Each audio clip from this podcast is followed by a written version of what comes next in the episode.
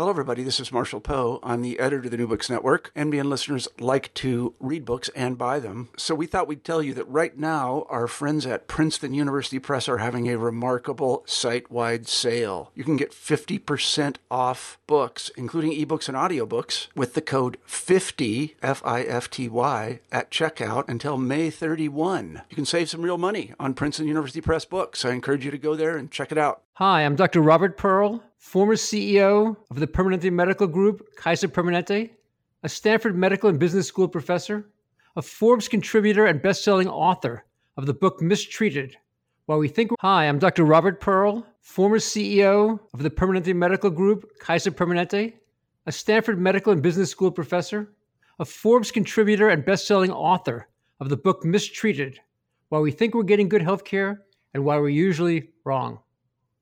And I am Jeremy Corr, host of the New Books in Medicine podcast. American healthcare is broken.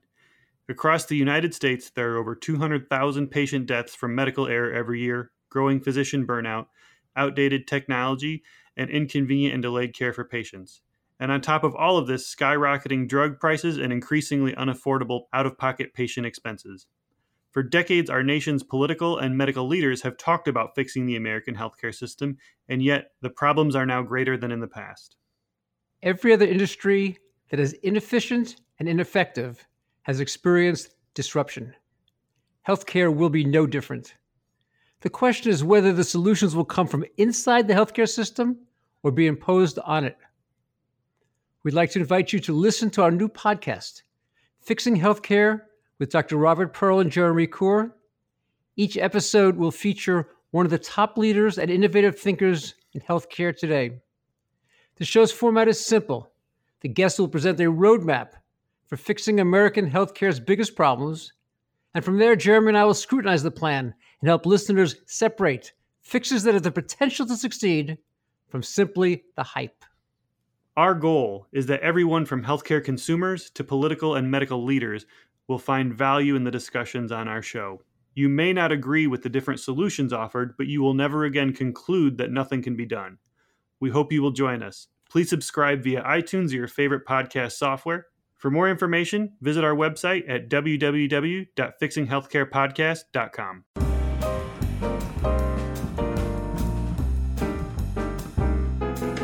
Hello, everyone, and welcome to New Books in Medicine. I am your host, Jeremy Corr. Today, we will be talking to science journalist Laura Spinney. Her work has appeared in National Geographic, Nature, The Economist, The Daily Telegraph, among others, and is the author of two other books, The Doctor and the Quick. She's here today to talk about her book, Pale Rider The Spanish Flu of 1918 and How It Changed the World. Laura, welcome to the show. Thank you. It's a pleasure to be here. Laura, I wonder if you could begin by telling us a little bit about yourself. Well, so as you uh, mentioned, I'm a science journalist. Um, I uh, write for a lot of different publications, uh, ordinarily, in fact, on on neuroscience, um, but anything sort of within the life sciences. I'm also um, a novelist. Uh, you mentioned my two novels, which have been published. Um, and so um, this is actually my second venture into nonfiction in terms of books. Um, and uh, the the story of the Spanish flu just seemed to me about four years ago when I first became aware of the of, of, of the subject that, that it was a story that needed to be told. We were starting to talk about the science behind the Great War, uh, the First World War, and nobody was talking about the Spanish flu, which, as you know, killed many more people. Um, so there seemed to be a kind of gap there that needed to be filled. So, between March 1918 and March 1920, the Spanish flu was responsible for the deaths of somewhere between 50 and 100 million people, between 2.5 and 5 percent of the world's population. Uh, the biggest loss of life since the Black Plague, more than both World War I and World War II. Yet, when we think of major events from the 20th century, the Spanish flu pandemic isn't one that comes to mind for most people. Can you talk about this? I think that it's so, so it's a theme that I explore in my book. Why do we remember wars and we don't remember pandemics? Um, I mean, I think we have a pretty good memory these days uh, in terms of awareness of the Black Death, even though it happened what 600 years ago. Um, but my theory is that uh, collective memories for wars and pandemics uh, kind of coalesce differently. Um, memories for plagues take time for some reason to form and then and then are forgotten more slowly. Whereas wars we remember more easily, but they, they, they are forgotten faster. That's my theory anyway. And I think it has a lot to do with language. Take 1918, for example. Virus was a fairly new concept then. And um, nobody thought the disease that had taken the world by storm was caused by a virus. They thought it was a bacterial disease. So already from the outset, they were not equipped uh, either medically or linguistically to talk about this thing that had that had struck them. Uh, can you please share with us a little bit about the early uh, recorded history of epidemics and pandemics? We we don't even know precisely when flu became a, a human disease, but the scientists think that it probably happened um, in the last uh, 12,000 years, roughly, basically since since the farming revolution, because it was at that point that humans came to live together in denser settlements, which provided the ideal conditions for the spread of a respiratory disease. People have to be relatively close for the flu virus to spread between them. Um, when did the first epidemic occur? Because probably in the early days, uh, the flu wasn't terribly contagious uh, amongst people. Uh, it probably took time for it to evolve uh, a high level of contagion. Um, so we also don't know when the first um, epidemic uh, happened, but it probably happened since the founding of the of the first cities. Um, and then uh, the, the, first really reliable report of a flu epidemic doesn't even come along until the 16th century.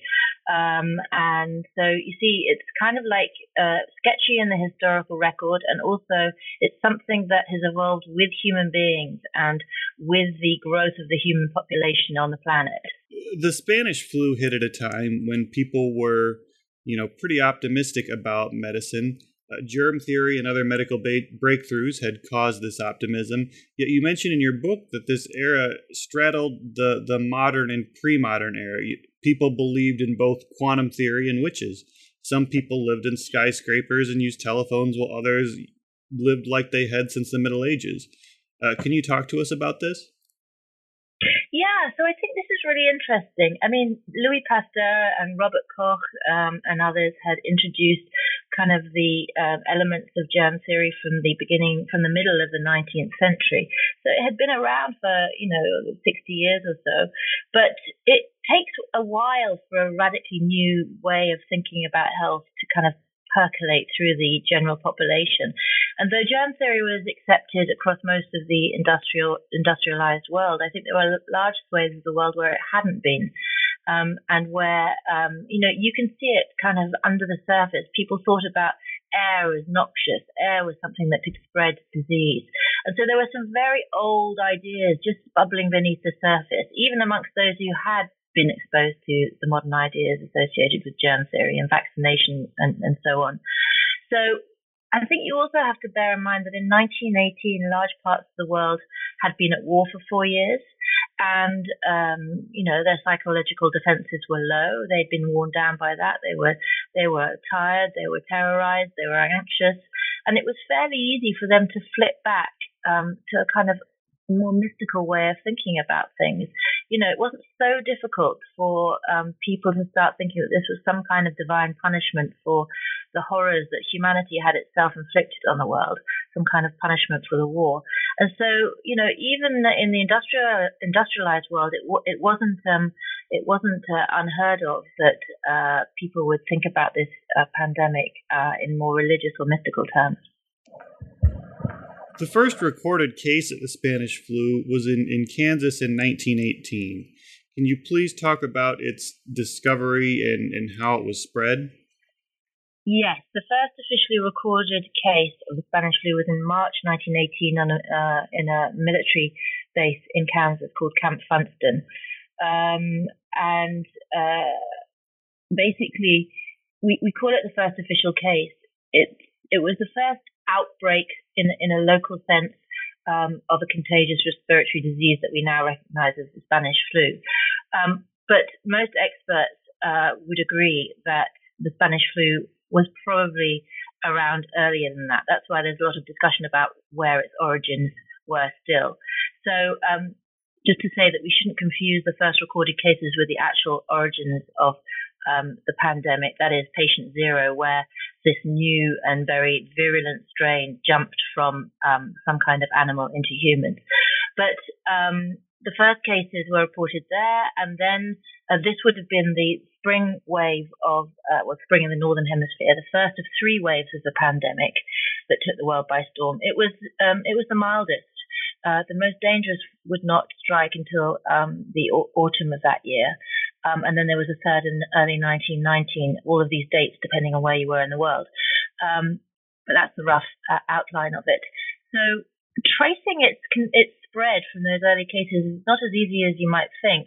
It did spread um, sort of uh, eastwards across the states um, and uh, possibly to Europe, but then before you get to Europe, you start seeing uh, signs of contagion coming back the other way. And there's also some indication that there may have been contagion in Asia already at that point. Now, flu is obviously a disease that spreads very rapidly, but connections were slower then than they are now.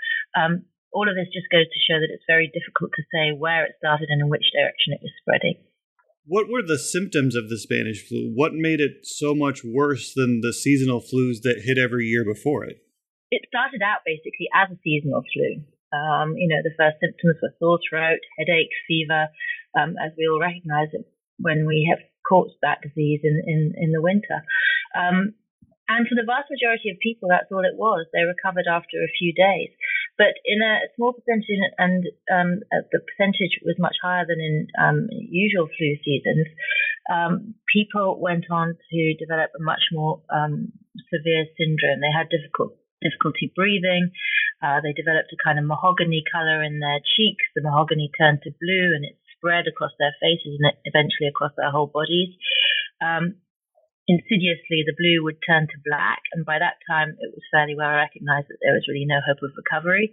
And people who got to that stage would probably die um, within a few hours uh, or days and uh, they died a, a, fairly unpleasant death because they essentially were suffering from massive inflammation in their lungs, which meant which meant that they um, died by drowning in their own um, fluids. How did it come to be called the Spanish flu? ah, the sixty-four thousand dollar question. Well, it had nothing really to do with Spain, although Spain did have a bad case of it, but like many other countries in the world, the reasons for its name are really purely political because Spain was neutral in the First World War and therefore, unlike the belligerent countries, did not censor its press.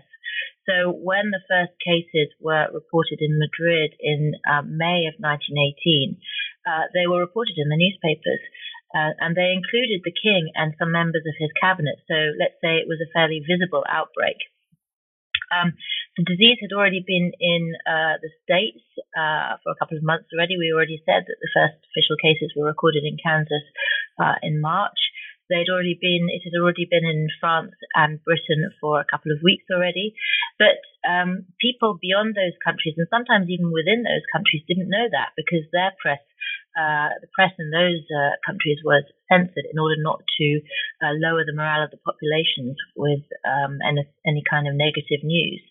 So it seemed to the newspaper newspaper reading public uh, across the world that the disease was rippling out from Madrid, and we should remember that newspapers were the main form of uh, transmission of news in those days. Now, you briefly touched on this earlier, but what were some of the superstitions around where it came from? Well, uh, again, remember that this was a time of war. Many people were convinced that it was a form of uh, um, biowarfare. Um, there was there were rumors that the Germans had landed submarines on the coast of the United States with uh, the germ aboard. Um, there were ideas that it had um, that it was due to bad air, Russian air rising from the corpses left on the killing fields of Europe. And then there was the more religious uh, type of explanation, explanation, which really was just the idea that God was punishing humanity for this cataclysmic war. In the book, you talk a bit about uh, how our our sense of disgust can work as a survival mechanism, uh, causing us to avoid things that gross us out, even back before germ theory or anything like that. This leads mm, to beha- mm. behavior such as quarantining and avoiding the sick. Can you please talk to us about this and uh, what some of the quarantine efforts were during the Spanish flu pandemic? I mean, obviously, the best way to prevent contagion when it comes to respiratory disease is to keep people apart from each other. Um, and uh, in many ways, this goes against our instincts when uh, when there's a, a, threat to us as a as a group or a community, because the evidence seems to suggest that in times of danger, whether it be a natural disaster or war, we are relatively inclined to help each other. Um, in the case of an epidemic, that's not terribly helpful because we should be uh, remaining separate, staying at home, not going out into mass gatherings and the and the you know into the public transport and meetings and stuff like that because um, because that will spread the germ. But it, it, looks as if people were still inclined to help each other in 1918, even though um, that uh, risked spreading the contagion. Um, there were official top-down measures, of course, in those countries that were in a fit state um, and, and, had the resources to manage it. Um, so in many countries of the industrialized world, quarantines were put in place. Uh, unfortunately, they weren't put in place uh, with very much uh, coherence and often for not long enough. Um, but uh, and, and, often, as I said before, with a, a, with a faulty understanding of the microbe that was causing this disease. Um, so, for example, in Chile, doctors uh, took measures to contain the disease, but they were convinced that they were dealing with typhus, um, which starts out with many of the symptoms of flu, although then uh, a, the patient develops a rash which distinguishes it. But the, the typhus is spread um, by uh, lice. So the doctors in Chile did not think it necessary to prevent mass gatherings because um, the germ spreads much more easily than a respiratory one. And so they uh, precipitated a massive uh, public health crisis in that country. Crowds met um, uh, to celebrate the uh, flying over the, the first uh, independent flight over the Andes of a famous ace pilot. They met to celebrate his achievement in the streets of the capital, Santiago, and after that, there was just an explosion of flu, and the hospitals couldn't cope. There was uh, no vaccine or way to cure it. Uh, what were some of the ways that people sought treatment and some of the ways doctors tried to treat it? The thing to understand about it is that um, the thing that actually killed the majority of uh, the Spanish flu's victims was bacterial pneumonia. So this is a, a complication, a secondary infection, if you like. The lungs were already compromised by the virus, and then um, uh, bacteria moved in and finished the work, if you like. Um, and so um, some of the uh, some doctors tried using vaccines that were antibacterial, and they actually had some success, which didn't help um, in terms of understanding of the disease because it convinced them that they were really dealing with a bacterial disease when in fact they were only dealing with the complications. And many of those uh, vaccines didn't work. Um, there were other treatments. Um, many folk remedies were tried, but in fact, the really the only thing that really made any difference was good nursing. So keeping the patient warm, uh, in bed, uh, hydrated, and that was the thing that really determined whether they would um, survive or not. In the book, you talk about how epidemics bring out the best and the worst in people. Can you please discuss some of the examples from uh, the Spanish flu for our listeners? Yes. So i w- I've already touched on the notion of, uh, of, of what psychologists call collective resilience. This idea that when um, a population is threatened by something external, uh, they can come together and look after each other and, uh, you know, uh, show a certain amount of resilience as a group. But uh, there were also examples of antisocial behavior. It's undoubtedly true. Um, for example, profiteering on medicines and uh, coffins and things, basic supplies like like milk. Um, these things happened especially as the pandemic wore on, and in some parts of the world, people thought that it would just never end. Um, I'm trying to think of examples of other antisocial behavior. There was sometimes, uh, especially where there were already, for example, underlying racial tensions, um, a, a, a, tendency to blame people of another color for the disease. This happened in South Africa, for example, where um, there's fairly good evidence that it um, accelerated the move towards apartheid in the 1920s. Um, um, so, yeah, collective resilience on one hand, but certainly there were examples of, of what we might call bad behavior on the other. Will you please talk to us a bit about the hunt for patient zero? Okay, so I mentioned earlier that though we know the first official cases were recorded in Kansas, that probably wasn't the beginning of the Spanish flu because the disease was already quite contagious by that time.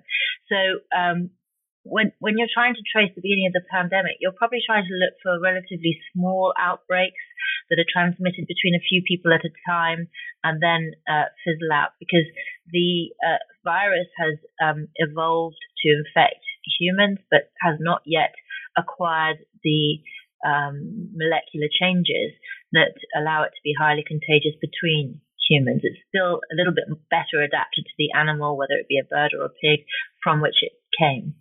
And so that's what we're looking for when we're looking for the origins of the Spanish flu. And essentially, we, we don't know the answer, but there are three current theories about where it started. And they correspond to Kansas, so somewhere in the region of the Camp Funston, where the first cases were recorded. Um, and the reason for that is that there was um, an outbreak of a fairly um, vicious respiratory disease uh, a few months earlier in January of 1918 in a different part of Kansas. And one of the theories goes um, that the virus traveled with um, a, a young man probably who was coming from a farming area in Kansas and who was recruited to the military base in uh, Camp Funston and sort of unwittingly carried this virus into the heart of the American war machine. That's one theory. Um, a second theory places the that initial outbreak in a big British military camp on the coast of northern France at a place called Etaples. And um, that uh, the, the, the, the idea there is that um, the high density of young men, some of whose lungs had already been compromised by being exposed to uh, damaging um, weapons like mustard gas, created very good conditions for the virus to evolve and acquire both the virulence that we saw later and the um, ability to transmit itself between human beings. Um, there were early cases of a disease that resembled um, the Spanish flu, notably in the blue tint to the face that the patients acquired um, as early as 1916. So um, that's the second theory. And then the third theory um, suggests that the Spanish flu had its origins in the Chinese population. Um, the scientific evidence for this is probably the least strong, but the historical evidence uh, is interesting um, because in the, only in the last few decades has it come to light that there was a body of Chinese workers known as the Chinese Labor Corps that was recruited in northern China and brought to Europe, um, many of them via Canada, to work behind the lines uh, in the war effort. And the thinking is that if there was uh, a precursor of the Spanish flu um, circulating in China at, at, that time, then they could have brought it with them to Europe and uh, would have been the perfect vehicle, in fact, for transmitting the virus around the world. What roughly was the ultimate death toll, and, and how was that calculated? The estimated death toll, I mean, we, we're, we're always working with estimates because exactly because of the problem I mentioned earlier that nobody thought it was a viral disease. It was you know, influenza was not well understood, and this was not an obvious form of influenza. It wasn't typical. Many, many, many doctors mis- misdiagnosed it for something else. So they did not have a diagnostic test, and that means that when we are retrospectively diagnosing people, we're always guessing. We can never be completely sure that those people had the Spanish flu. That said, obviously, if a lot of people around the world are dying of a, a, a severe respiratory disease um, with similar symptoms within a narrow time frame, we can be fairly certain that it was the same disease. Um, but the estimates have essentially been ratcheted up in um, various steps since the 1920s. Um, in, in the 1920s, it was thought that the Spanish flu had probably killed in the region of 20 million people. globally, um, which would have put it on a par with the um, First World War in terms of just the sheer scale of death. The, the First World War is considered to have killed 18 million people, roughly. Um, over the years, that, that estimate rose, um, partly because of an understanding that some of the worst affected populations were those who were least likely to have been um, treated by doctors or even, you know, recorded in, in, in terms of a census. So not only their disease might have escaped notice, but their lives may not have been registered anywhere.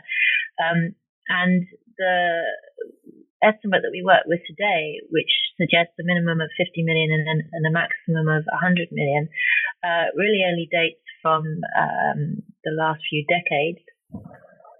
And uh, the reason for that vast range is again because um, we we are talking about uh, populations where we're talking about the idea that some of the worst affected populations might also have been the, the, seen the, the least reporting of the disease.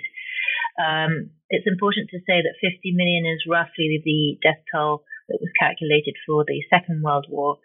So um, it is possible that the Spanish flu killed more than both world wars put together, but it's also possible that it was uh, on a par with the Second World War. Science, medicine, and our understanding of disease has improved. The, the Spanish flu was extinct until 2005 when it was brought back to life for research purposes. Can you talk to us about recent research efforts into uh, things like its origin and why it was uh, much more likely complicated by pneumonia than other flus, and why it was so much more fatal, uh, and and what are any mysteries that surround it to this day? When they revived the virus in 2005, one of the first things they noticed about it, they infected mice in a series of experiments, was that this virus was particularly good at evading the, um, the, the human body's or the mammalian body's first line of defense. So when a, um, a microbe infects um, a human uh, or um, other mammals, uh, it triggers a, an interferon response. Interferon is a kind of uh, generalized uh, response to infection, and it can be mobilized very rapidly. Um, and if it works to stop infection, then uh, a person will barely feel sick. Um, but if uh, the virus has evolved in order to be able to sort of bypass the interferon response, then um, it can uh, amplify, multiply in the body, and then the person will start to feel symptoms. And then the second line of defense is mobilized, which takes some time because it essentially involves um, immune cells that are tailored to the particular microbe in, in question. So this revived virus, what it taught scientists was that the Spanish flu, the strain that caused the Spanish flu, was particularly good at evading the interferon response, um, which is why so many people fell ill, probably one in three people on Earth. Um, and uh, we don't really know why uh, why it was able to do that, but it explains why it was so devastating as a pandemic. Are there any mysteries that surround it to this day? Oh, I think there are many mysteries. I mean, one we've already touched on is uh, where it came from, where in the world, and what animal also. Why did it uh, preferentially target people in the age group 20 to 40? Um, there are some ideas about that. It probably has to do with historical exposure to flu. So there's a theory um, widely accepted that uh, the human immune system is best tuned to the first flu strain that it's ever exposed to. So the first flu you're exposed to as a child, you're going to be best uh, protected against that throughout your life. Uh, if you are then exposed to a flu strain that is very different um, in terms of its molecular makeup, your immune system will be partial, your immune response will be partial at best. Um, the 20 to 40 year olds in 1918, probably the first flu that they had been exposed to as children was the so-called Russian flu uh, strain of the um, 1890s, which caused a pandemic, a much smaller pandemic in those years. Um, and that is thought to have been um, uh, the H3N8 strain of influenza A, whereas the Spanish flu was H1N1. So if, if you like, their um, immune systems were primed to deal with a very different virus. And that may explain why they were so uh, vulnerable in 1918. What was it like for, for the survivors after the pandemic ended? Um, I think that the survivors were absolutely knocked sideways. I mean, um, partly because it took out these 20 to 40 year olds, adults in the prime of life. It robbed families of their breadwinners and of their of the parents of uh, young children. Many many children were orphaned. We don't know exactly how many because um, there wasn't really a good social safety net in place at the time, and adoption wasn't organised as well as it is, as it is today.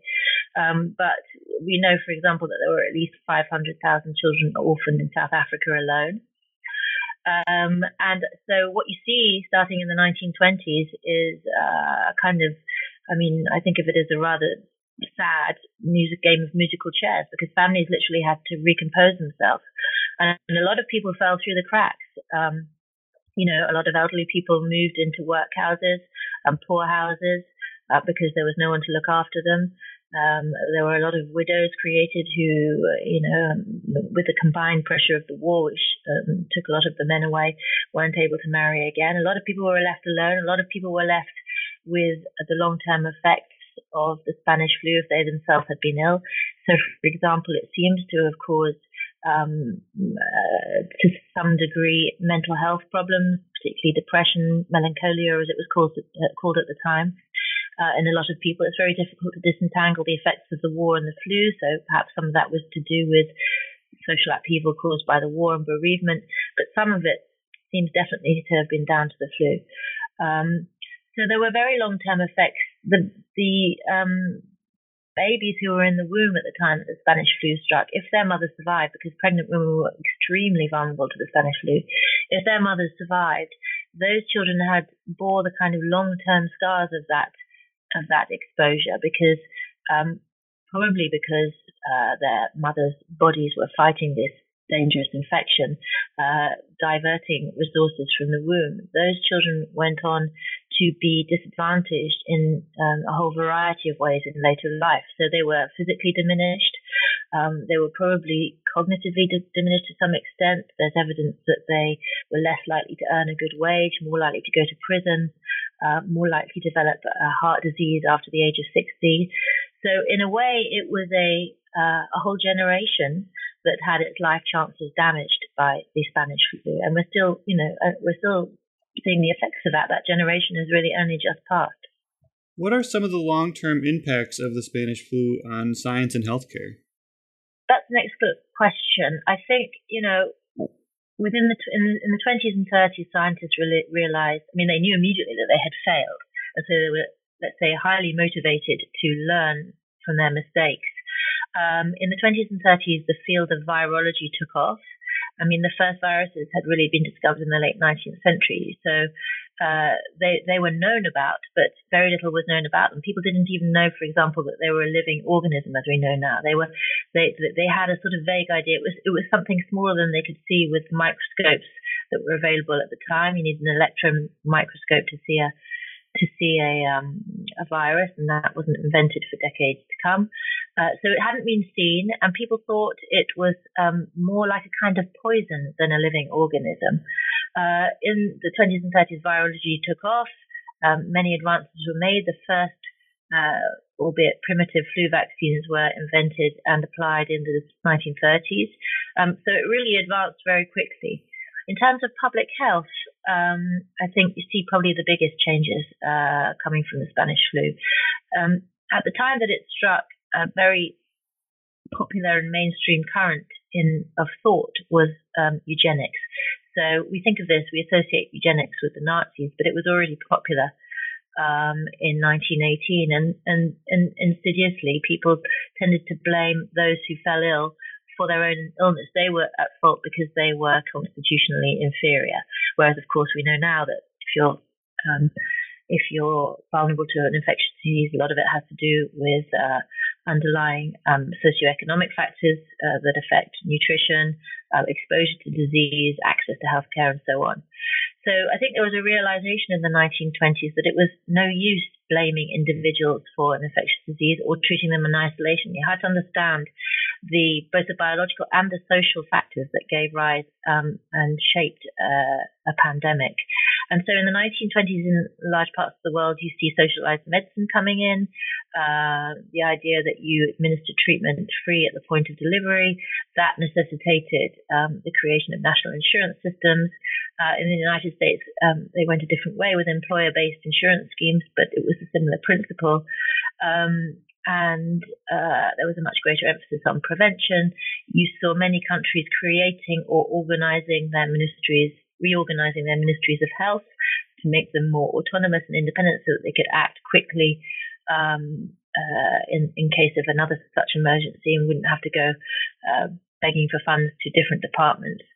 Um, and also, you see in some parts of the world um, a turning against science and uh, conventional medicine, uh, people were bitterly disappointed and disillusioned. You know, you mentioned in your introduction that there had been huge faith in progress and science at, at, at the um, on the eve of the First World War. The First World War was one one reason why that uh, faith rapidly fell off because here was science being applied to cause uh, mass death on an industrial scale. But the Spanish flu was another because here was another disaster that the that science had been unable to stop. So in the 1920s, you see, for example, a massively new uh, a new following of alternative, what we now call alternative and complementary medicines. They have been uh, regarded with uh, a singular lack of respect um, uh, until then and had been very much in the shadow of the conventional doctors.